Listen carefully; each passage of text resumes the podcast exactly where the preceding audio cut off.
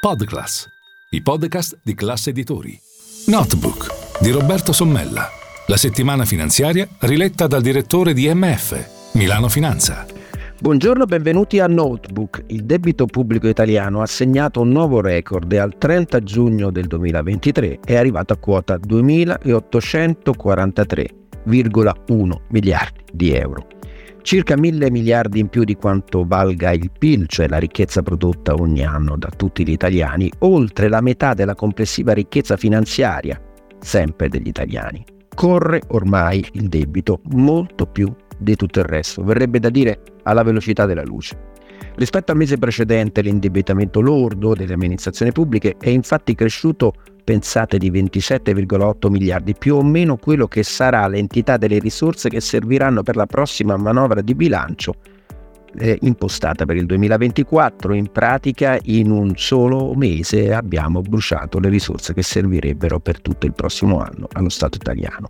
Secondo la Banca d'Italia l'aumento del debito pubblico riflette anche la crescita delle disponibilità liquide del Tesoro e il fabbisogno delle amministrazioni pubbliche. Sono rilevanti però, e questo è un aspetto molto importante che è stato eh, lasciato in disparte da molti commentatori, anche l'effetto degli scatti e dei premi all'emissione a rimborso. Cosa sono gli scatti e i premi all'emissione a rimborso? Semplicemente quanto lo Stato italiano deve riconoscere a chi gli presta denaro sulla base di, dei titoli emessi legati all'inflazione che è ancora alta e del premio appunto al rischio sovrano.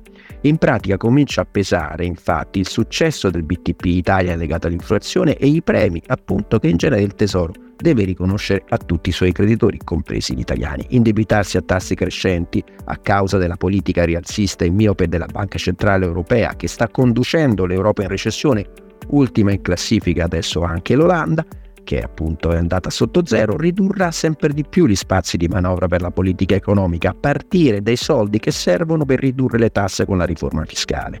Il sentiero, per l'Italia, per tutti noi, si fa quindi sempre più stretto. Cosa aspetta il governo Meloni ad avviare un piano concreto per il taglio del debito pubblico? Idee e modalità da mettere in campo per il taglio a debito Milano Finanza le ha enunciate da tempo e si trovano sul nostro sito milanofinanza.it taglia debito, partendo anche da una proposta concreta, quella del CEO di Intesa Carlo Messina, il quale ha proposto di creare dei fondi immobiliari locali per la rivalutazione e la gestione dell'immenso e mal gestito patrimonio immobiliare pubblico locale chiunque di noi è in vacanza, ha la fortuna di essere in vacanza, avrà visto che qualcosa non torna e non va. L'Italia deve affrancarsi dalla più grande schiavitù che un paese possa avere, che è quella di essere troppo indebitato e dipendere da chi gli presta i soldi e dalla perdurante e spasmodica ricerca dei fondi in ogni anfratto del settore privato, come la tassa boomerang sui profitti bancari dimostra. È arrivato il momento di tagliare il debito, di tagliarlo soprattutto per le prossime generazioni. Una buona giornata da Roberto Sommello.